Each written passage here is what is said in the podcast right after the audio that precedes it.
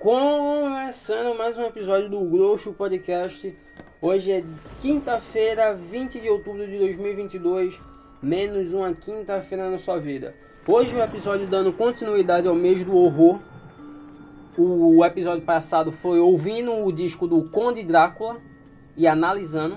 Hoje a gente vai falar sobre a franquia Hotel Transilvânia, que já conta com quatro filmes na sua filmografia e eu espero que venha muito mais porque é uma boa franquia de um terror mais levinho atualmente. E a animação, a animação sempre tem que ter mais e fora do nicho Disney Pixar, principalmente fora desse nicho. Então a gente o episódio hoje vai ser falando sobre os filmes do Hotel Transilvânia, mas com uma partezinha aqui cult, que aqui vai fazer uma meia culpa, vai ter essa partezinha cult que eu vou estar tá falando sobre esses filmes de terror clássico dos monstros da Universal, da Hammer, falar um pouquinho sobre expressionismo alemão. Você que acabou de ouvir eu falando a expressionismo alemão, não fique preocupado, porque vai ser uma coisa muito ampassant. Então não precisa já desligar o podcast agora. Mesmo que seja um assunto chato, expressionismo alemão. Mais vale ser dito aqui que eu já acertei uma questão numa prova de SSA porque eu tinha assistido filmes de expressionismo alemão e eu conhecia expressionismo alemão.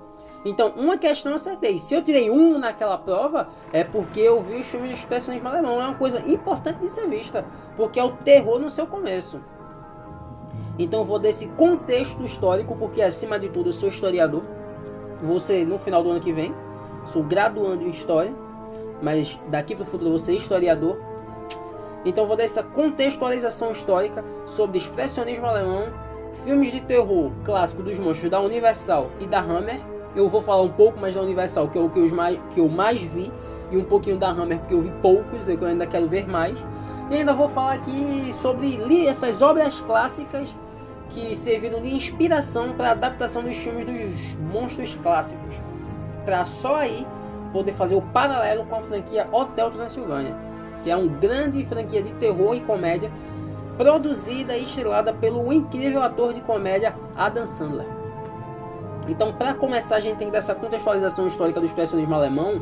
Eu posso dizer que ele é um movimento artístico que começou na Alemanha, na década de 20 do século 20, e ele era, veio com uma resposta para esse sentimento de, de frustração do cidadão médio alemão pelas crises que estavam se havendo. Teve a crise de 29, teve a, primeira, a perda da Primeira Guerra Mundial ou então da Grande Guerra até então, já que não havia acontecido a Segunda Guerra Mundial, a população alemã ela vivia numa tristeza sem igual, porque além de ter o, o crash da bolsa, que ia vir nove anos depois, no início da década de 20, eles tinham acabado de ser saídos derrotados e humilhados da Grande Guerra Mundial, da Primeira Guerra.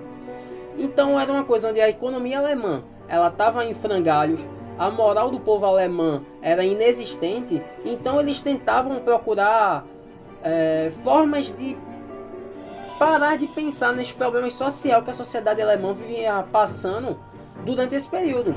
Então, esse movimento artístico do expressionismo alemão, ele vem nessa forma de escapismo, de representar os males atuais da, daquela sociedade da década de 20 por meio da arte. Aí seja cinema, teatro, pintura, escultura, qualquer coisa que seja ligada ao expressionismo alemão, ele vinha com essa proposta de ser um escapismo pela arte para a população alemã da década de 20. Mesmo assim, sendo um escapismo desse, dessa temática, ainda se utilizava desses temores da sociedade para poder representar isso por meio da arte. Eles usavam o sofrimento para criar arte e assim fazer esse jogo de a gente vai esquecer porque aqui é um é você tá vendo um filme mas esse filme aqui tem uma coisa além, porque ele retrata a sua realidade. Então a pessoa ia para esquecer sua realidade por meio de uma obra cinematográfica, mas mesmo assim, se ela parece para pensar, ela vê que ela estava na situação daquela pessoa, daquela obra.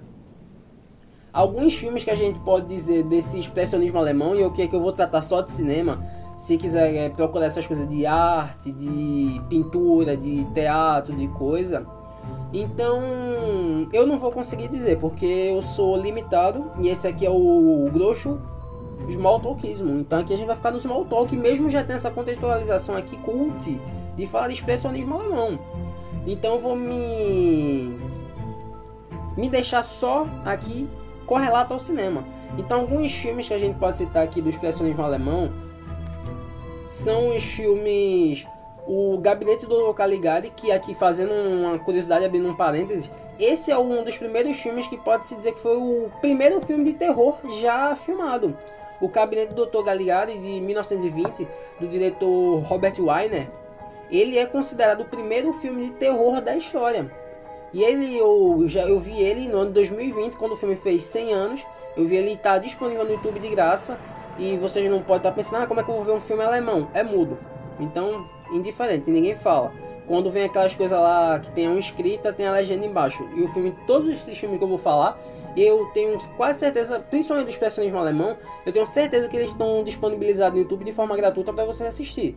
Então, além do Cabelo do Dr. Caligari, tem o M, o Vampiro de Dusseldorf, que é de 31, que é do diretor, um dos expoentes do do movimento do expressionismo alemão, é esse diretor Fritz Lang, e ele também tem outro filme, além do Vampiro de Dusseldorf, ele tem o Metrópolis, que aí a gente sai um pouco do terror, mas ainda é terror, só que é uma coisa saída dessa coisa de pensar do sobrenatural. É um terror futurista de como ele imaginava como é que seria a humanidade e a sociedade no futuro. O Metrópolis ele é de 26, 1926. E ele tem muita que revolucionou o cinema pela forma como ele foi gravado. Os outros também, essa coisa que brincava do expressões alemão de luz e sombra, de composição de cena, de cenários, de forma de atuação. Eu acho que um, um daqui dos principais, que é onde a gente vai ir para outra parte, que é para os Estados Unidos, décadas à frente, que é o Nosferatu, de 1922, do diretor F.W. Murnau, ou Murnau.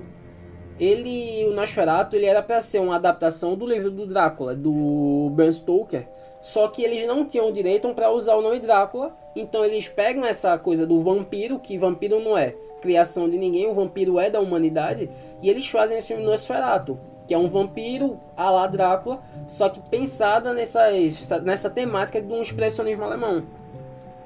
Eu acho que esse Nosferatu e o Vampiro de Dusseldorf, eles são importantes porque eles vão vão ser acho que uma inspiração maior para o que viria para a Universal poder começar a produzir seus filmes de monstros clássicos ou então a Hammer no, na, na Inglaterra, no Reino Unido.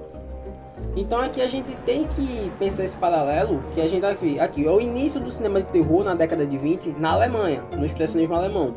Ele vai inspirar, esse movimento expressionista vai inspirar aos produtores norte-americanos, produtores britânicos a fazerem seus filmes de terror. Porque o expressionismo alemão, mesmo sendo uma forma artística, de pura arte, de contemplação, de escapismo, era uma coisa muito rentável na Alemanha. Fez dinheiro.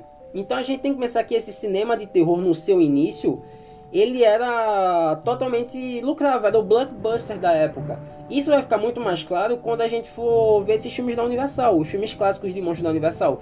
A gente pode até traçar um paralelo, pode ser meio anacronismo na minha parte de dizer, mas os filmes de tipo é, Lobisomem, Drácula, A Múmia, eles eram o que o MCU é hoje em dia.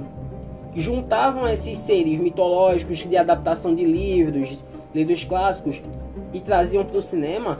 E muitas vezes a gente fazia um crossover para juntar esses personagens. É o que a Marvel fez, o que o MCU fez com os quadrinhos Marvel de 2009 até hoje.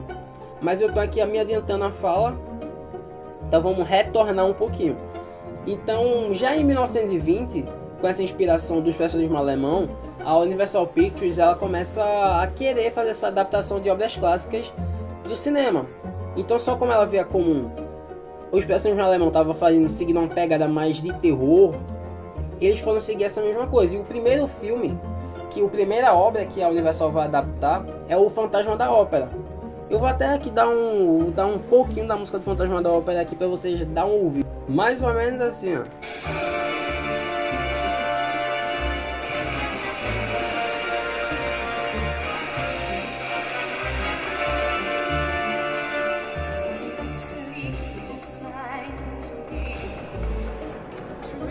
Eu vou deixar rolando aqui no fundo enquanto eu falo, vou dar abaixando um pouquinho aqui. Acho que ainda dá pra pegar. Mas em 1920 eles começam essa adaptação do Fantasma da Ópera. Só que só foi 10 anos mais tarde, não vou conseguir falar e ouvir ao mesmo tempo não, porque eu tenho, além de afase, eu tenho dislexia. É brincadeira, mas a fase é sério. Então, em 1920, a Universal Pictures, eles já começam nessa investida em fazer essas adaptações de obras clássicas voltadas para o terror, já que é um sucesso comercial na Alemanha, por que não seria um comércio, um comércio monetário nos Estados Unidos, onde tinha essa, esse boom de Hollywood estava começando a acontecer, o que viria um pouquinho mais tarde, muito por conta desse cinema dos monstros clássicos. Então, na década de 30, foi quando esse ciclo de filme de monstros começa a ganhar mais força no cinema norte-americano, que é onde a Universal vai colocar mais dinheiro mais dinheiro e fazer mais produções de filme. E só que, voltando um pouquinho, acho que o Fantasma da Ópera de 1920, filmado pela Universal Pictures, eu não tenho certeza se eu estou confundindo com esse com a adaptação da Hammer, mas eu acho que um dos dois tem um ator Long Shane fazendo o protagonista, mas aqui fica com uma curiosidade que eu não tenho certeza. Então, quando a gente olha para a década de 30, a gente vai ver é, essa, esse ciclo de monstros começando. Em 1933 foi onde começou realmente de fato o um marco do cinema de monstro produzido pela Universal, que foi a estreia do filme Drácula, o adaptando o livro de Bram Stoker, Ips Literis, e podendo usar o nome Drácula. Esse filme Drácula de 1933, ele, ele é acho que um dos mais icônicos que tem, porque eu não vou conseguir fazer a conta de 1933 para 2022, mas eu chuto que se em 2023 ele vai fazer 100 anos, ele deve ter 90 e poucos, ou então 87, 89. Ele tem de 80 a 90 anos por aí, o filme. E até hoje a figura do Drácula, que foi feita, interpretada pelo ator Bela Lugosi, é uma das interpretações mais icônicas que se tem. Eu acho que uma que chega, poderia chegar mais perto de um Drácula tão icônico quanto o do Bela Lugosi é a interpretação do do Gary Oldman, num filme do Drácula de Bram Stoker que foi filmado pelo Coppola. Ele é o a interpretação do Gary Oldman, o Drácula do Gary Oldman, é o meu Drácula favorito do cinema. Só que eu reconheço que a interpretação do Lugosi é muito mais icônica, porque toda vez que a gente vai pensar em como é um vampiro, a gente vai pensar da forma da caracterização que foi usada para o Drácula do Bela Lugosi. O cabelinho lambido para trás, aquela capa com aquele negócio no pescoço levantado, uma capa muito coisa o terninho branco, uma gargantilha, eles, tipo, é aquela impressão de um, um cara meio sedutor, onde você vê muita essa coisa da fisicalidade nos olhos do vampiro. Então a gente tem que reconhecer que o Drácula de 33 ele foi o início desse ciclo de monstros para Universal e ele assim que lançou já foi um sucesso comercial. Tem relatos de jornal na época dizendo que a galera quando foi assistir esse filme tava passando mal no cinema de medo, de não conseguir aguentar, de achar muito assustador. Isso também se acontecia nos filmes do expressionismo alemão. Mas a gente tem isso mais relatos dos filmes da Universal por, por ser uma coisa norte-americana. Então a gente tem mais, vamos dizer o que, pesquisa sobre isso. Então em, em 33 e 1933 começa esse ciclo com o Drácula do Bela Lugosi, onde ele faz a adaptação quase que 100% fiel ao livro do Bram Stoker e já no ano seguinte, pelo sucesso comercial que foi o filme do Drácula, a Universal vai em placa o filme do Frankenstein, que talvez seja o melhor filme de Frankenstein que tem até hoje, porque os outros foram é, meio ruim, ou então. É, tudo ruim. O filme de 34 do Frankenstein, que ele é interpretado pelo Boris Karloff, ele também define o que é o, o monstro de Frankenstein para a cultura popular. Então é o monstro verde, cabeçudo, usa aquele sapatão, tem o preguinho no pescoço, ele é meio abobalhado, anda com a mão reta. Então a gente, quando vai olhar a obra clássica da Mary Shelley, o Frankenstein é uma figura deformada humanoide, mas ele não é verde, ele não tem essa caracterização que o Boris Karloff deu, que deram pro filme do Boris Karloff essa caracterização. Ele é um, sei lá, um parte de cadáver remendado, ele seria seria mais como um, a gente é difícil dizer porque é um podcast, então não tem imagens. Mas a adaptação que o Juji, o Juji Ito faz pro mangá, ele tem uma adaptação em Frankenstein. Acho que o desenho que ele faz pro Frankenstein no mangá é o que chegaria mais próximo do que a Mary Shelley descreve no seu livro.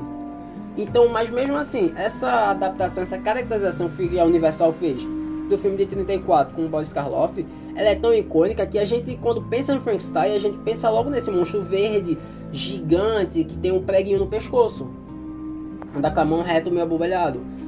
E acho que esses dois filmes é os mais, são os mais importantes junto com o filme do lobisomem, que eu tenho aqui que fazer uma meia-culpa, porque eu não gosto muito de lobisomem, mesmo achando o filme do lobisomem da Universal Pictures genial, porque eu vou falar mais tarde porque eu acho o filme genial, mas eu sou muito o Team Vampiro, no Crepúsculo eu sou muito o Team Edward, então eu não vou estar tá dando aqui muito destaque para lobisomem.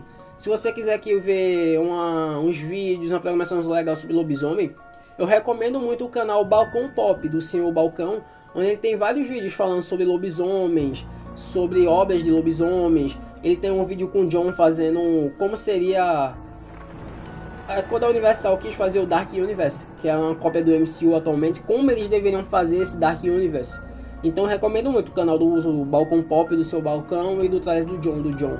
E esses vídeos que ele tem sobre lobisomem. Só que aqui é Team Vampiro e a gente não vai estar tá dando muito destaque para lobisomem, só um pouquinho mais à frente. Então a gente vai pensar, 33, 34, eles fazem Drácula e Frankenstein, tem um sucesso comercial, um puta, um puta de um sucesso. Fazem dinheiro a rodo, a crítica falando bem dos filmes, o público gostou. Então o que é que eles iam fazer como um bom estúdio capitalista norte-americano? Eles passaram a boiada. Então dos anos 31 a 1956 foi onde se teve esse boom de filme de monstros. Então eu acho que foram lançados mais de 30 filmes durante esse período, de 31 a 56 e dos personagens que a gente pode dizer, como o próprio Lobisomem, tem o filme da Múmia, tem o Monstro da Lagoa Negra, que é um dos meus favoritos, tem um Invisível, e além desses daí que eram adaptando obras clássicas, como a própria Múmia, o Homem Invisível do H.G. Wells, e a gente tinha os derivados desses filmes, que traziam, sei lá, como a noiva do Frankenstein, a Mulher Invisível, a filha do Drácula, que é aí nesses derivados onde a gente vai observar um declínio desse subgênero de terror dos filmes de monstros, dos filmes de monstros clássicos. Então, mas isso aqui a gente vai falar um pouquinho à frente. Era uma essa fórmula do, do sei lá, de 31 a 56, a gente pode dizer de 20, do século 20, século 20, do, da década de 20 até a década de, até o finalzinho da década de 50. Então 20, 30, 40, 50, 40 anos produzindo filmes, deram 30 filmes. Só fã da Universal, não fã da Hammer. Então, da Universal, eles produziram mais ou menos 30 filmes durante esse período de 40 anos. E a gente vai dizer, é muito filme, é pouco filme. Só que a gente tem que pensar que hoje em dia, um MCU em, sei lá, começou em 2009, 2022, tem uns 14, 13 anos, e já tem, sei lá, perto de 30 filmes e não sei quantas séries. Então a gente tem que fazer isso, são dois pesos e duas medidas. Era uma fórmula que a gente, se a gente for olhar com o olhar de hoje em dia, a gente for assistir os filmes hoje em dia como um espectador de uma pessoa nascida no século 21, a gente vai ver que o filme ele não é, a gente não é para ficar com medo mesmo sendo um filme de terror, não é, a gente não sente medo ao assistir. E muita gente quando assiste acha até que os filmes são meio chato, por ele ser mais parado, mais contemplativo, até meio tristonhos, assim dizer. Só que essa era a fórmula que a galera da Universal enxergou para fazer os monstros serem carismáticos. Então a gente pensa assim, como esses monstros que deveriam causar aversão, que eles eram os vilões de suas histórias, o Frankenstein, ele, a Mary Shelley, ele, ela dá esse tom de quem é o monstro de verdade. O Victor Frankenstein, que é o doutor, ou o monstro de Frankenstein, que ele é só uma vítima de um cientista maluco. Quem é o vilão? É o Drácula ou é o. Esqueci o nome do cara, mas é o cara interpretado pelo John Wick. Pelo John Wick não, pelo pelo Keanu Reeves. Quem é o vilão? O lobisomem ou a sociedade lá, o pai do lobisomem que fica oprimindo ele. Então a Universal faz uma estratégia muito inteligente de pegar esses monstros que deveriam causar aversão por ser vilões e eles fazem que seja um sucesso comercial. Mas como é que é essa estratégia? Eles pegaram esses monstros que a gente deveria sentir medo, sentir raiva e botam eles como figuras trágicas em seu filme. Agora que é onde a gente vai falar um pouco mais sobre o lobisomem ou sobre o Frankenstein, porque eles têm uma temática parecida, eles são vítimas do seu meio, eles são as, as vítimas de seus criadores, de seu meio, da sociedade, e eles são pensados como vilões, por uma galera que lê ou assiste a obra de uma forma mais é, despreocupada ou que não entendeu o que a obra quis dizer. Então, no filme do Frankenstein ou na obra da Mary Shelley, a gente tem o Victor Frankenstein, que ele é um maluco da cabeça.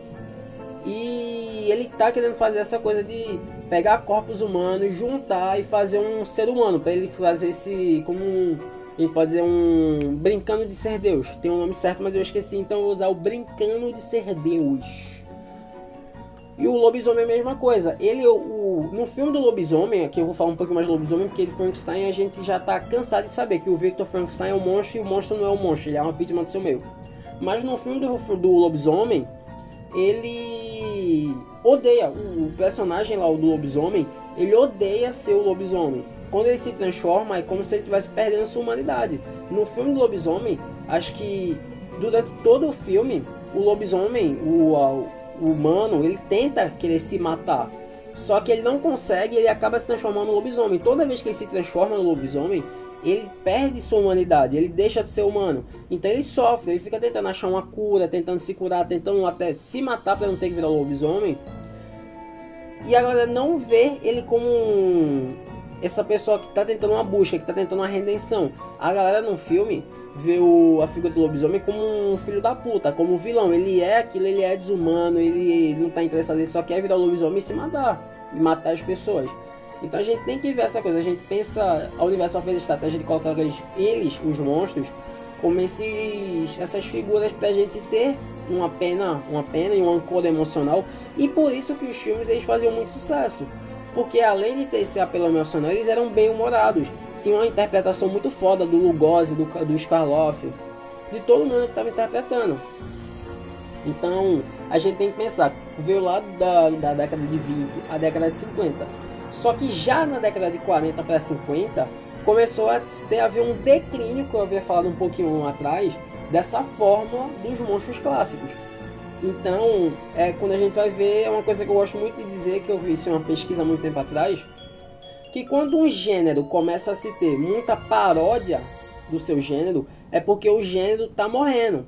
Então, os filmes de monstro eram filmes de terror.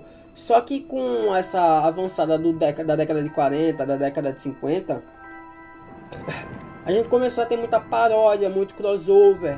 Teve muito crossover do Drácula, do Frankenstein, da Múmia, do Lobisomem se juntando para viver tapalhadas. A lá filme dos Tapalhões, a gente teve os derivados da Mulher do Drácula, a mulher do lobisomem, a mulher do Frankenstein, a filha do Drácula.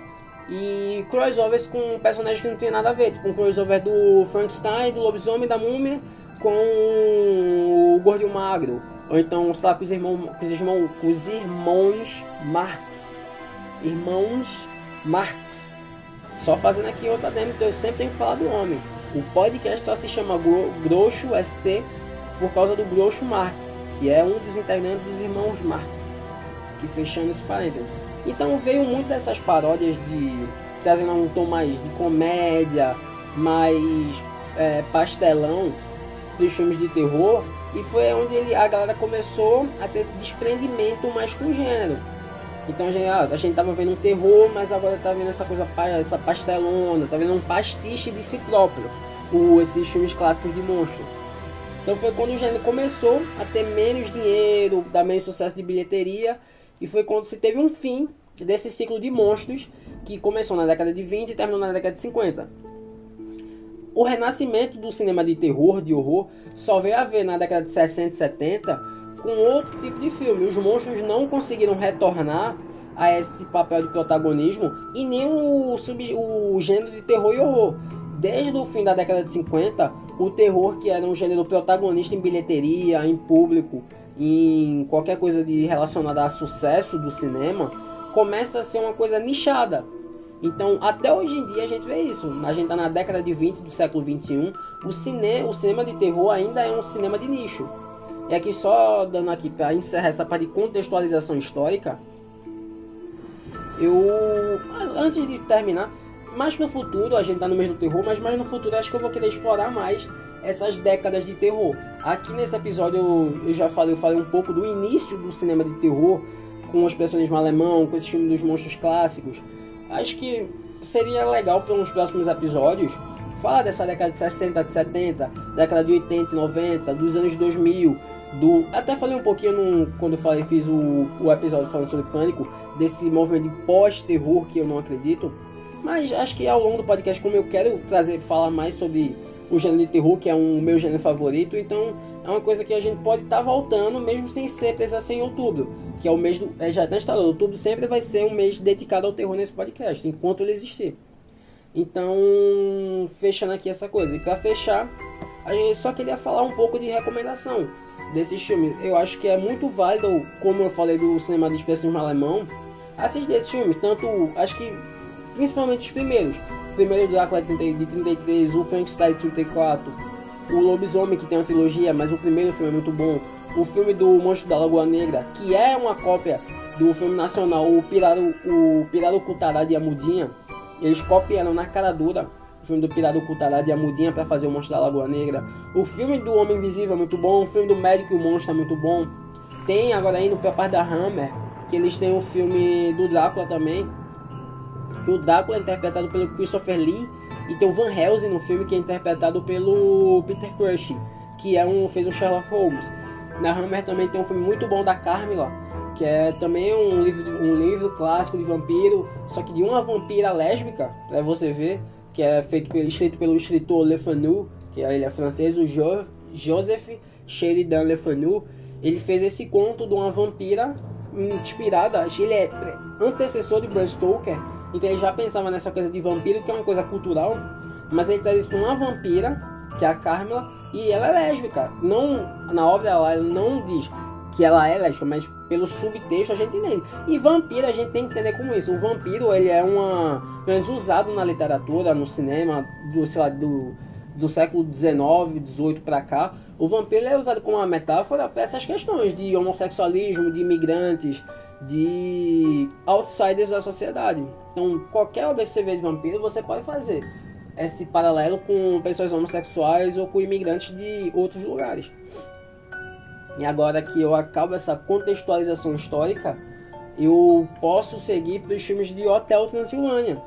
Porque durante essa baixa dos monstros, a gente ainda teve muitas coisas relacionadas a monstros, porque são, são personagens que estão em domínio público. Então qualquer pessoa que quiser usar um Drácula, um lobisomem, um Frankenstein pode usar, porque é domínio público.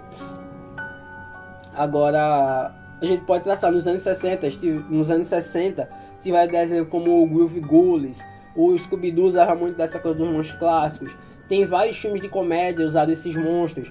Só que eu quero focar no Hotel Transilvânia, porque é uma franquia que começou em 2012 e teve o seu último filme agora nesse ano, em 2022. E é uma franquia que, além de cativar muito as crianças por ser animação, cativa muitos adultos porque ela, ela é infantil, mas ela não é infantiloide. Eu acho que o terceiro e o quarto filme se desprendem muito disso e se torna mais infantiloide, mas ainda assim é um bom, bom filme de se assistir. Ele é levinho, é uma comédia muito boa. E tem a Dan Sandler, que é o principal. Então a gente vê que nos anos 60 tinha essa reimaginação já de animação com os mãos clássicos, com o desenho do Groove Grullis, só que além do desenho ser ruim e ninguém conhece, ficou pra história. Hotel Transilvânia, por ser atual, eu acho que já é o que dá o título ao podcast. É uma boa reapresentação desses monstros clássicos para as gerações mais jovens. Então você não vai pegar uma criança e colocar ela para assistir o filme do Drácula de 33, ou o filme que está de 34, ou um filme de expressões alemão, o Gabinete do Caligari, ou o Nosferatu.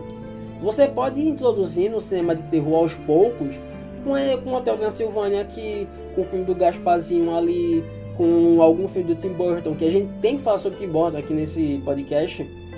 E algum dia no futuro a gente vai ter que falar sobre Tim Burton. E talvez nem sobre os filmes de terror dele, mas sobre qualquer outra coisa. Que o Tim Burton, ele é um doente, ele faz filme adoidado. Então eu vou falar aqui de filme por filme do Hotel Transilvânia. E ao final explicar meus pontos, porque eu acho que ele é uma boa reapresentação dos monstros clássicos para essa nova geração. Uma coisa que a Universal não conseguiu fazer com seus filmes blockbusters. Com o Drácula do Luke Evans, que eu gosto desse filme, vai se dizer. O Frankenstein, lá, que eles fizeram o Frankenstein, que é Entre Anjos e Demônios. E a múmia do. Do cara lá da Scientologia, que eu esqueci o nome agora, que tá em Top Gun. O Tom Cruise. A múmia do Tom, Tom Cruise. E acho que minha fase já tá começando a atacar, que eu não tô conseguindo falar mais nada direito. Peraí.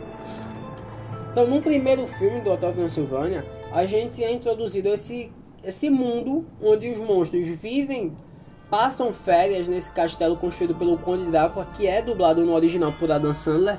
Ele construiu esse castelo para ser um refúgio para todos os monstros do mundo poderem passar as férias.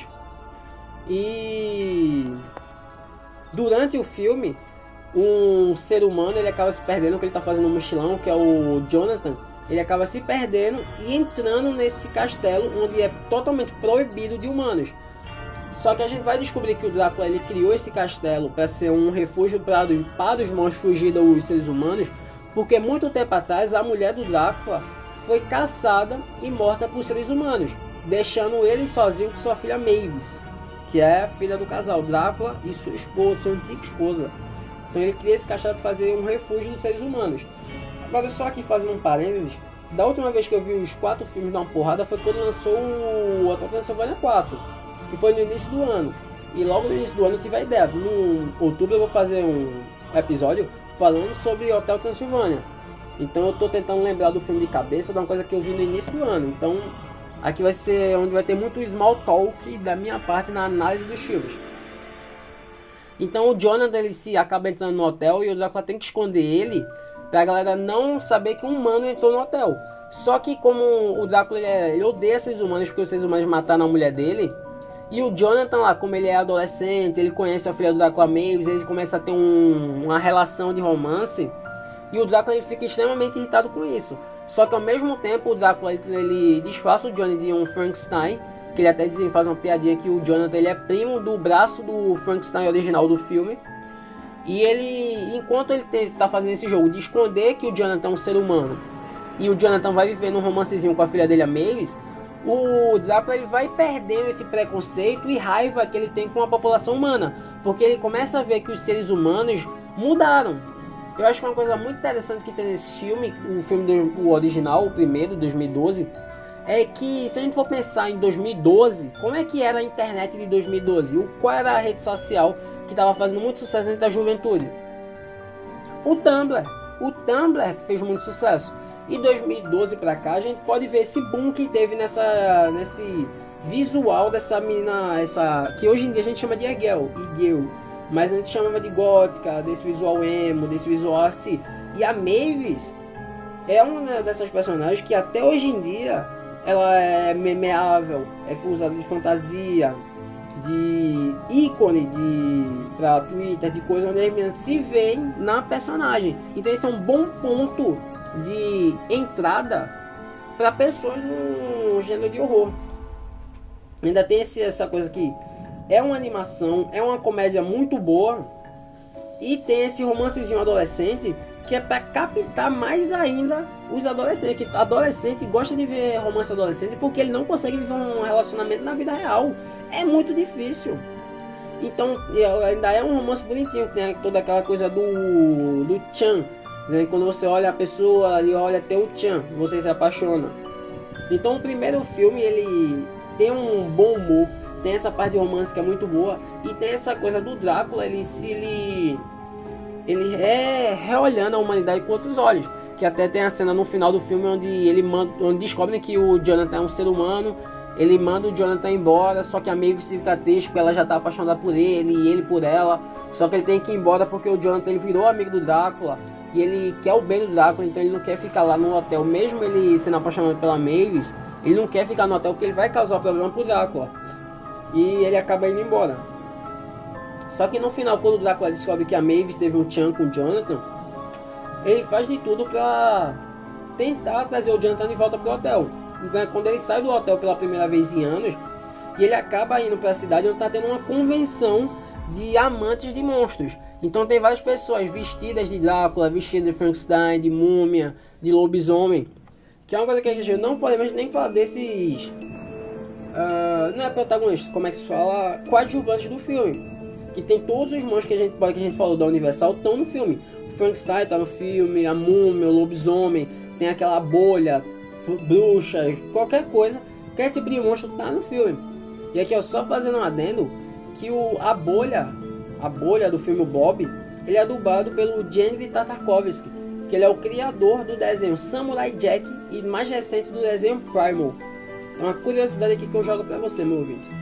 Então, o primeiro Hotel Transilvânia tem tudo. Ele é uma boa animação, ele é uma boa comédia, é um bom filme de romance, um bom filme de monstro. Ele é uma boa reapresentação ou apresentação para os telespectadores mais jovens poderem acompanhar esses personagens clássicos. Até depois de não assistir os filmes da Universal ou, os filmes, ou ler os livros em si. O próximo filme é Hotel Transilvânia 2, que é 2015, a gente ainda vai e pensa que o Drácula aprendeu a ter mais esse respeito pela humanidade, esse apreço, ele recobre a humanidade. Só que aí tem uma coisa que o Jonathan e a Mavis acaba tendo um filho. E o Drácula fica lelé da cabeça porque ele acha que o neto dele não é um vampiro, porque ele não tem as presas ainda, ele já está na idade de ter presas. Até fica dizendo que o menino ele é uma é, presinha, um dentinho preso, uma presinha presa, alguma coisa assim do filme. Eu tô tentando lembrar, só que tá difícil que eu vi o filme, os quatro filmes no início do ano. Então, nesse filme aqui é mais essa coisa de relação de avô com neto e o Drácula ele tentando aceitar que o neto dele não, talvez não seja um vampiro, talvez ele seja totalmente humano. Então a gente traz de novo traz de novo aquela coisa do filme original, do Drácula ele tentando aprender a lidar com seres humanos, ou lidar com a possibilidade do neto dele não ser um vampiro, não ser um Drácula. E aqui acho que tem, é mais funciona como uma road trip, porque o Drácula ele pega o neto dele, que eu esqueci o nome dele, ah, eu esqueci o nome, eu vou tentar. É, não vou conseguir achar o nome do neto do Drácula, então esquece, esqueça tudo. É uma road trip, onde o Drácula ele pega o neto dele para levar para ter experiências, para ele poder soltar a presa e provar que o neto é um vampiro. Peraí, acho que eu, tô, eu tô, tá vendo o nome do neto dele, é? Não, não vai vir não, vou tentar parar de forçar. É uma road trip, esse é o Drácula, o Frankenstein, o Lobisomem e o Blob numa road trip para tentar fazer o neto do Drácula se descobrir como um vampiro. O que só vai acontecer lá no final do filme, por uma coisa que eu não vou contar porque senão seria spoiler. Mas esse aqui ainda continua muito bom. Ele é continua com uma comédia muito boa. Ele tem cenas de ação muito bom. E eu acho que o primeiro e o segundo filme talvez sejam melhor, os melhores filmes dessa franquia. E o primeiro é o melhor, porque o primeiro ele é bom na comédia, ele é bom em animação, ele é bom na, no romance que tem do Jonathan da Mavis. O segundo filme ele é bom, mas ele tenta e foca mais nessa parte de comédia. Ele é mais para essa parte de comédia. O Hotel Transilvânia 3, que é o eu vou abrir aqui que é alguma coisa hotel. Não, hotel não, é Férias Monstruosas. Esse aí eu vi muito tempo depois. Eu acho que eu só vi o terceiro filme. Quando lançou o quarto filme, eu fiz eu vou ver todos de uma vez só. Então, Hotel Transilvânia 3, Férias Monstruosas. Ele lançou em 2018. E ele aqui é. Os monstros eles vão sair de férias. Eles vão sair do castelo e eles resolvem fazer um cruzeiro. Eles vão andar de cruzeiro e nesse cruzeiro, o Drácula começa a se apaixonar por uma mulher humana. Então é de novo fazendo o Drácula lidando com essa coisa do, com seres humanos. Então ele se apaixona por essa ser humana no, no, no navio.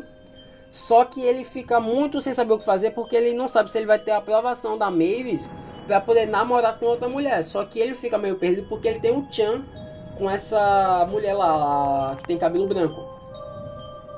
Só que aí, contudo, entretanto, todavia, a gente descobre que essa mulher que o Drácula teve um Chan, ela é neta do Van Helsing, que é um ex-inimigo do Drácula, que é o caçador de monstros Van Helsing. Todo mundo conhece. Tem um filme com com um cara que faz o Wolverine, que eu já esqueci o nome dele agora e não vou conseguir lembrar. O Hugh Jackman, consegui lembrar. Então, aqui tem esse conflito, onde a mulher que o Drácula teve um Chan, e ela vai ter um Chan com ele mais pra frente do filme, ela é neta do Van Helsing e ela fez os monstros irem para esse cruzeiro dela para ela poder matar todos. Então o objetivo da mulher que o Drácula teve um Chan, que ele se apaixonou, era matar ele. E aqui eu só quero abrir esse parênteses. Tem um tipo de relacionamento melhor. Você com uma maluca dessa que a qualquer momento pode lhe dar uma facada no peito. Só que é pro Drácula, um momento você leva uma estacada no peito ele morre. Na verdade, qualquer pessoa que levar uma estacada no peito morre também, agora eu pensei nisso. Então o Hotel Transilvânia 3 ele vai ser essa coisa mais focada um pouquinho no romance, mas ainda assim é muito mais comédia do que o primeiro e o segundo filme. Então, tem esse romance do Drácula, onde ele tem que lidar de estar apaixonado por um ser humano e ter que saber se ele vai ter a aprovação da Mavis para poder engatar com o relacionamento, enquanto eles estão vivendo nesse cruzeiro, enquanto a mulher que o Drácula se apaixonou tem que lidar com o conflito de saber se ela vai matar ou não, porque ela também está apaixonada pelo Drácula, mas ela tem que cumprir com o papel dela do Van Helsing, de ter que eliminar o Drácula. E acho que a figura aqui do personagem que ele botaram no Van Helsing, que ele é meio mecânico, ele é um velho, ele tem um queixo de bola tipo Peter Griffin, ele é um bem bizarro. Tipo, é uma inversão que a gente tem. Sempre os monstros são feitos com essa figura bizarra, grotesca, e o Van Helsing essa coisa humana, forte, o Hugh Jackman, bonitão. Aqui o Van Helsing ele é totalmente ele é desfigurado, ele é troncho. E o Drácula lá ele é Chad. Ele é o. tem aqui um queixão quadrado, tem um peitão, uma perna meio fina que não tem na perna, mas suave. E o terceiro filme, ele, eu gosto muito do encerramento do terceiro filme que tem uma batalha, que é onde ele Van Helsing invoca um monstrão do mal lá, aí tem uma batalha musical. E eu toca Macarena no filme. Qualquer filme que toca Macarena merece muito mais pontos. Porque Macarena é uma música boa. Eu lembro dessa batalha musical no fim desse, desse do filme, que é uma das cenas boas desse filme. E mesmo ele sendo muito mais comédia, mais coisas, eu ainda acho que é um bom filme. Não tão melhor que o primeiro e o segundo, é que é um filme ok. Ok. O quarto filme que saiu esse ano, ele era para ter saído muito antes para ir cinema, só que por motivos de pandemia e Covid-19, sim, Covid-19 pandemia, se você não lembra, é que aconteceu em 2020. O filme foi lançado só em 2022 e logo no stream. Ele veio na Prime Video e tá lá disponível para se você quiser assistir até hoje. R$ 9,90 ou R$ 14,90 por mês na Prime Video. Não estão me pagando nada, mas eu sempre divulgo porque eu acho o serviço da Prime sensacional. Mesmo só tendo algumas séries boas. Acho que da Prime Video mesmo, as séries que eu assisto, que é produzida pela Prime, são o The Boys, que acho que é a melhor, o Marvelous Miss Maisel, tinha o The Hunters, que acho que já foi cancelado, não vai ter segunda temporada. Mas o Fleabag também, duas temporadas e acabou. Acho que só essas, mas eu assinei muito o serviço da Prime Video por causa do Marvelous Miss Maisel. Eu gosto muito da série ela tem essa coisa que ela fala de comédia e de stand-up no início do década de 60 nos Estados Unidos. Tem um personagem do Lenny Bruce e fala da Mid, que ela é uma comediante mulher no meio da cena da década de 60 e tendo que se provar coisa. O humor da série é genial e da forma que eles estão dessa história da comédia dos anos 60 é muito boa. Mas acho que eu estou desviando aqui do tema. O Hotel Transilvânia 4 é o Transforma Monstrão. É, acho que é Transforma Monstrão o filme, o nome do filme o Drácula e o Jonathan, eles acabam pegando uma, uma arma do Van Helsing que transforma monstro em humano e humano em monstro. Só que o Jonathan ele é transformado em monstro e o Drácula em humano. E eles, por algum motivo, vão para uma selva na Amazônia. Ah, eles vão na selva na Amazônia para poder pegar um cristal que é usado na arma do Van Helsing para poder refazer o que a arma tinha feito. Então eles têm que pegar esse cristal pro Jonathan voltar a ser humano e o Drácula voltar a ser monstro. É isso, eu acabei lembrando aqui do que é o filme. Então os dois partem nessa viagem para poder voltar a serem como eram. E aí de novo é colocando o Drácula para ter esse conflito com a humanidade. Só que no primeiro filme ele tem esse conflito com o Jonathan de ele receber o ser humano de volta. No segundo filme é do filho dele, do neto dele ser ou não um vampiro ou ser um humano. No terceiro filme é de ele estar tá apaixonado ou não pela pela humana né, neta do Van Helsing. Do quarto filme é de ele poder ter virado humano para sempre. Então aqui são quatro filmes. Eu diria que o primeiro filme é que ele tem essa negação da humanidade. Da segunda, onde ele vai tentando com o neto dele ou não, é a barganha. Se o neto dele vai ser ou não um vampiro. O terceiro, a gente poderia dizer que é. Talvez aceitação ou raiva. Não, acho que seria depressão, porque é romance, romance sempre tem depressão. O quarto filme seria a raiva, porque ele tem muita raiva, ele tá virando um ser humano.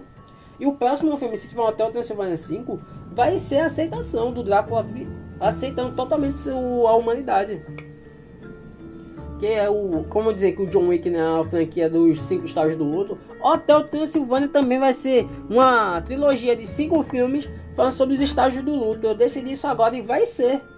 Nem tinha pensado nessa coisa, mas agora é. E eu vou levar essa teoria pro resto da minha vida. Então no, eles saem nessa viagem para ir na Amazônia, tentar pegar esse cristal para eles voltarem a ser ser humano e monstro.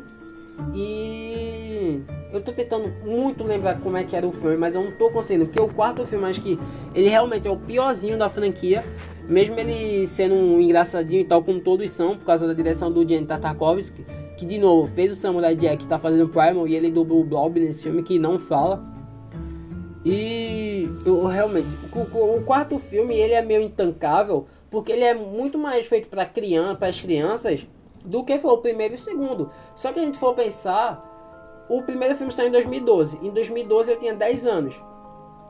O segundo filme foi feito em 2022, 10 anos depois. Eu tenho 20 anos. Então acho que o quarto filme ele já foi lançado pensando para as crianças de agora. Ele não foi feito para mim. O filme 2012 foi feito para mim. Eu era criança na época. Só que hoje em dia eu vendo o quarto filme, eu já sinto que teve um, não é um desgaste, porque eu acho que tem ainda muita coisa para queimar nessa franquia. Mas eu sinto que por eu ter amadurecido, eu ter 10 anos a mais do que eu tinha em 2012, eu tinha 10 anos em 2012 hoje eu tenho 20 anos, fica uma coisa que eu queria mais dessa temática do filme original, de pensar essa coisa de ter esse romance mais explorado, pode ser não do Jonathan e da Mavis, mas do Drácula e do da neta do Van Helsing, que eu esqueci o nome, explorar mais esse romance entre os dois. E não tem, né? Eu vou até pesquisar aqui se vai ter um Hotel Transilvânia 5, porque eu não sei se eu consigo comentar muito sobre o quarto filme, porque é o mais recente, é o que eu vi, assim, ó, quando tava acabando a maratona, e eu realmente não tenho muita coisa pra falar. Eu sei que ele, se eu fosse fazer um ranking, o primeiro aqui, o Hotel Transilvânia, seria o melhor, depois o segundo, o terceiro e o quarto. Esse aí assim, foi 10 anos, foi ficando um pouco pior. Aqui, ó. Hotel Transilvânia 5, Hotel Transilvânia Transformania. Chega em 14 de janeiro. Não.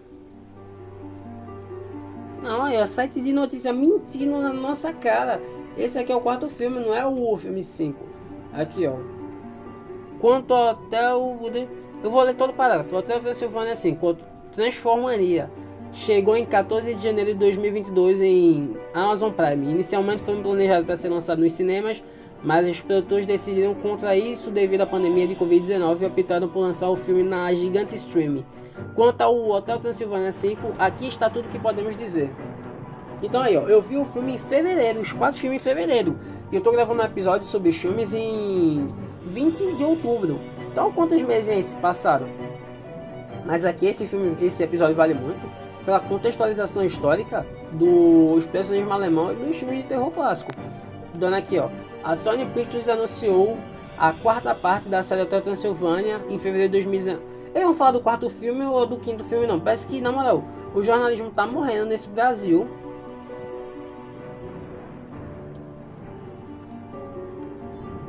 Aqui, ó. Em relação à quinta parte de Hotel Transilvânia, não houve anúncios ou comentários do elenco ou dos produtores sobre o mesmo. Outros filmes de animação da Sony Pictures, como Open Season, The Smurfs e Smurfs Up. Que filmes são esses?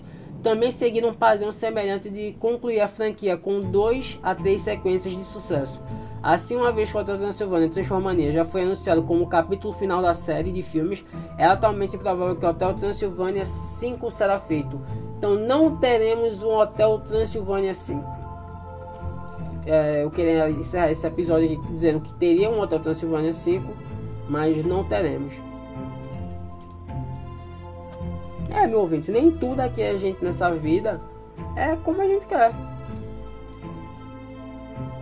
Meio anticlimático esse fim. Mas é, então aqui eu vou encerrar o episódio de hoje tratando desse tema do. Ah, não, eu tenho que falar porque é. Eu, acho que é uma boa representação dos monstros clássicos. Eu acho que eu já fui falando isso meio durante quando falava sobre os filmes. Mas eu tenho que dizer porque a gente vê hoje muito em dia o cinema de terror que é que virou. Ou é esses filmes, é, tipo o filme que saiu agora mais recente da franquia Hellfire, daquele palhaço lá preto e branco, que ele vai tudo pro gore, ele não tem uma história, ele é só morte, assassinato e gore.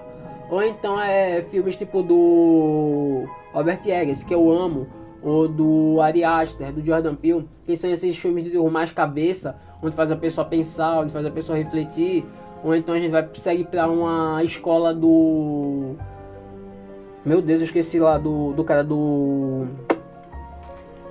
que dirigiu o Aquaman, dirigiu. Eu esqueci o nome dos filmes e o nome do diretor. Eu tô bem demais para esse episódio de hoje.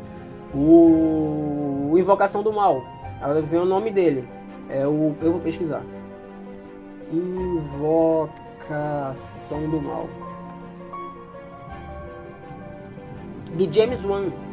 James Wan ele começa nos anos 2000 fazendo o Sol, os Jogos Mortais. Então hoje em dia a gente tem muito esse terror.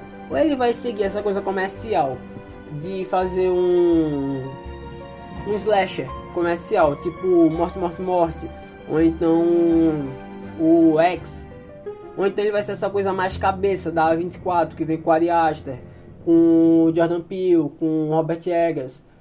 Ou então ele vai ser essa coisa mais comercial, mas ainda seguindo uma coisa mais de terror do Invocação do Mal, do Insidious, do. O Insidious é o sobrenatural, eu ia falar sobrenatural Insidious. Mas eu acho que a gente tá arrumando bem pro terror. E agora, como a gente tem essa lição climática, que o Hotel Transilvânia não vai ter um quinto filme, não vai fechar a trilogia de cinco filmes, mas foi uma boa porta de entrada para o cinema de terror e ainda vai continuar sendo para muita gente. Porque você vê, 10 anos atrás eu vi o Hotel Transilvânia primeiro, em 2012. Já me despertou esse interesse de querer conhecer mais sobre esses monstros. O que eu fui assistindo e hoje em dia terror é um dos meus gêneros favoritos.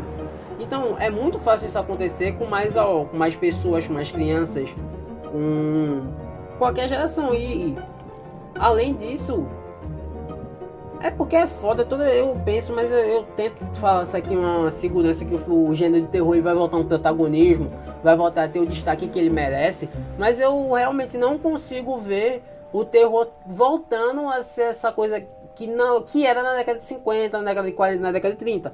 O terror vai continuar sendo nichado, assim como é o cinema de ficção, o cinema de floresta. Enquanto o cinema atual for regido pelo, essas megacorporações como a Disney, como a Warner, que só querem fazer filme de super-herói ou filme do que eles já fizeram fazendo remake, a gente vai ficar fudido.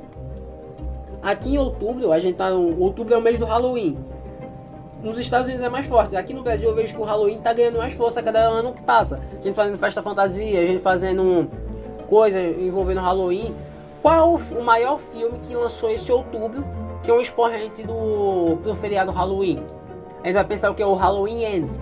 Todo mundo tá dizendo que o filme é horrível. O primeiro remake de Halloween que teve em 2017 ou 2018 é incrível, foi muito bom. A sequência é terrível, Halloween Kills. E o Halloween Ends Estão dizendo que consegue ser pior ainda. Então o filme, a galera não tá pensando o filme de terror, gênero de terror, como uma arte que pode ser. Pensa que a gente vai fazer qualquer coisa, joga um jump scare, joga um assassino e é terror. Não. Por isso que eu acho que o terror, ele tem que, ele tem que seguir essa pegada da A24 do Robert Eggers, com a bruxa, com o farol, o The Northman, que ele não é tão terror, mas ainda é uma, uma experiência psicológica pensada com os vikings nessa idade dos Vikings lá que ele fez esse ano com The Northman. Ou então o Ari Aster, quando ele faz o Hereditário, o Midsommar, o próprio Pio, quando ele, o que ele fez com Corra, com Nós, e agora com Não Não Olhe, que eu ainda tenho que ver porque eu ainda não consegui ver o Nope. Então acho que. Eu não sei, velho. Eu tenho. Eu penso muito que eu quero que o filme do cinema terror volte ao protagonismo, mas eu sei que ele não vai voltar. A Marvel, o próximo episódio já deixo o spoiler aqui que vai ser sobre. Não vai ser em novembro, primeiro acho que é dia 3 de novembro, mas ainda vai ser sobre terror, porque esse podcast é meu. Vai ser falando sobre o, o especial de Halloween da Marvel, o Werewolf by Night, o Lobisomem na Noite. Que é uma tentativa da Marvel de emular esses filmes clássicos dos monstros. Tem essa pegada mais especialmente alemã, em preto e branco, do especial.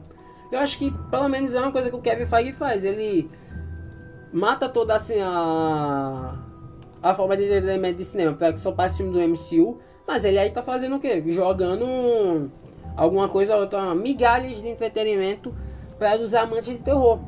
Então acho que esse mês os grandes filmes de terror que estão no cinema é o que? O Halloween Ends, o Morte, Morte, Morte e o Smile, o Sorria. E aqui eu quero dizer, o Sorria é um filme que eu não dava nada, mas é um grande filme. Ele é um filme muito bom. Eu não vi trailer, não vi nada, eu só vi aquele anúncio lá que botar nome na pra sorrir no meio de uma multidão de um jogo de futebol, de basquete. E aí eu já saí aqui com a garota pra ver o filme. filme bom. Melhor ainda porque eu sair com ela. Acho que ganhou muito mais pontos por causa disso. Deu uma puxada aqui no microfone, não sei se o áudio vai continuar bom ou não. Então eu só quero dizer aqui, Botem suas crianças na doutrinação para assistir o Hotel Transilvânia.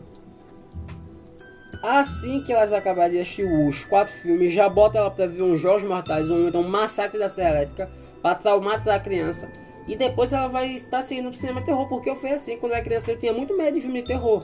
O Hotel Transilvânia que me fez procurar outras vertentes do terror, e hoje em dia eu sou um maníaco por qualquer filme. Eu vi o Serbian Film, eu vi o Necromantic, eu vi esses filmes assim. E hoje em dia eu vejo qualquer coisa, qualquer filme de terror eu vejo porque é o meu gênero favorito.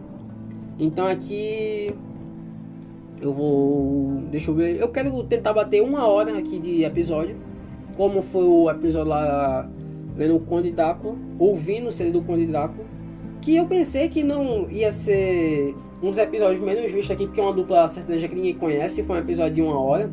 E até que ele foi bem em reproduções. Até agora, acho que ele já teve umas 16 ou 17 reproduções, que é um, o maior episódio que teve aqui no podcast. E não sei, vou tentar bater uma hora pra ver se, se é.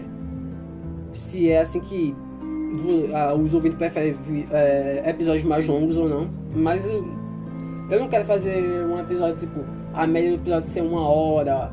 Quero sempre assim mais curto, meia hora, 40 minutos por aí. Esse aqui, por se tratar do mês do terror, tô tentando fazer de uma hora cada. Só que não tá rendendo bloco. Então vamos aí, vamos daqui dar uma olhada aqui no Twitter para ver o que está acontecendo. No Flow, Lula comenta de forma enfática a fala de Bolsonaro sobre meninas venezuelanas. Fala, foi tirada de contexto, diz o mandatório, o Bolsonaro. Aqui tem no Twitter, assuntos do momento no Brasil. Xereca. O próximo, é assim que começa.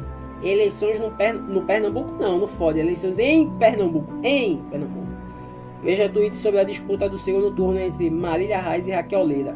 Quem estiver ouvindo aqui for de Pernambuco, vote em Marília Reis. Não vote em Raquel Leira. O que é que tá acontecendo aqui, ó? O em alta tá a palavra xereca em alta por jogar aqui um nome. Qual o nome da sua pepeca?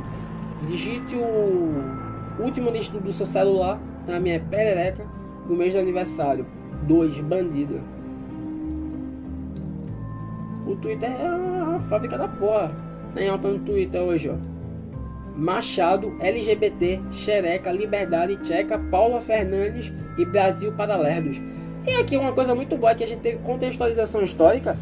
Vamos comemorar a notícia aqui que o Brasil para Lerdos vai ser censurado mandaram tirar uma porrada de documentário deles.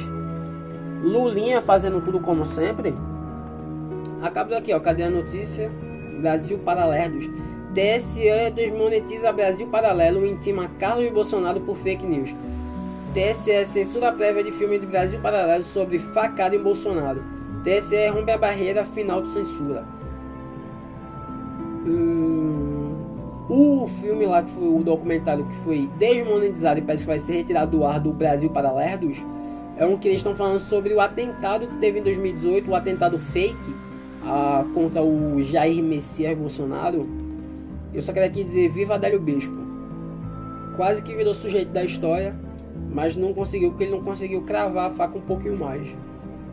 Então viva Adélio Bispo. Como aqui tá faltando um perto de um minuto para acabar, eu vou aqui fazer minhas considerações finais. O próximo episódio ele vai ao ar, eu acho que dia 3 de novembro. Vai ser falando sobre o Werewolf by Night, o Lobisomem na Noite, da, o especial de Halloween da Marvel. O próximo episódio vai ser perto, acho que uma semana antes da Copa. Então vai ser um episódio falando sobre futebol e sobre Copa do Mundo. Então se prepare que eu vou cagar regras sobre a seleção brasileira como a gente vai ser hexa. E pra quem tá me ouvindo até aqui, esses 5 minutos finais, vocês são malucos. Então eu só tenho aqui dizer a vocês reverência, reverência, reverência. O eu tô com aqui episódio já programado até o final desse ano. Falta só preencher o primeiro de dezembro. Em dezembro vou ter três episódios. Os três eu quero fazer sobre a temática de Natal, mas eu acho que o primeiro não vai ser sobre Natal, mas o segundo e o último vão ser sobre Natal. Talvez o primeiro seja ou não, ainda não decidi, mas a gente volta pro mês de novembro, vão ser dois episódios um dia 13 e um antes da Copa começar. Um sobre lobisomem e outro sobre futebol, falando sobre a Copa do Mundo. Que a Copa do Mundo é nossa, vamos ser hexa. Se a gente não for, vai ser roubado. Porque tem tudo. Já foi um crime Vinícius Júnior ter ficado em oitavo na bola de ouro. Totalmente um crime. Onde é que já se viu um jogador? Quem jogou mais bola que Vinícius Júnior? Só para Benzema mesmo. O top deveria ser Benzema, Vinícius Júnior e Courtois. Mesmo não gostando de Courtois porque ele é um talarico. E agora estou no momento de viver um grande amor. Assim espero. Acho que vou. Se Deus quiser. Se tudo der certo, como eu acho que está dando. Talvez aqui, quando a gente pare de fazer os episódios aqui reclamando como a resposta pelo The World não o amor. E exaltando o amor. Isso aqui é uma, uma adenda aqui para acabar o episódio. Lá na, no Boa Vista tem um casal que ele vem brigadeiro para poder pagar o casamento. Tem uma vez que ele me parou para pedir e eu tava desgostoso da vida que eu tinha acabado de tomar um fora, eu não dei. Não disse que tava sem, que não tava podia ajudar. Mas a hora que eu tô perto de viver um grande amor, eu, eu fui lá até eles e dei uma ajudinha e comprei um brigadeiro lá, uma trufa pra eles se casarem. Então aí, ó, viva o amor, viva Adélio Bispo, viva o terror, assista Hotel Transilvânia, vote em Lula, vote em Marília Reis. Eu encerro aqui o episódio para você não que até aqui, reverência, reverência, reverência.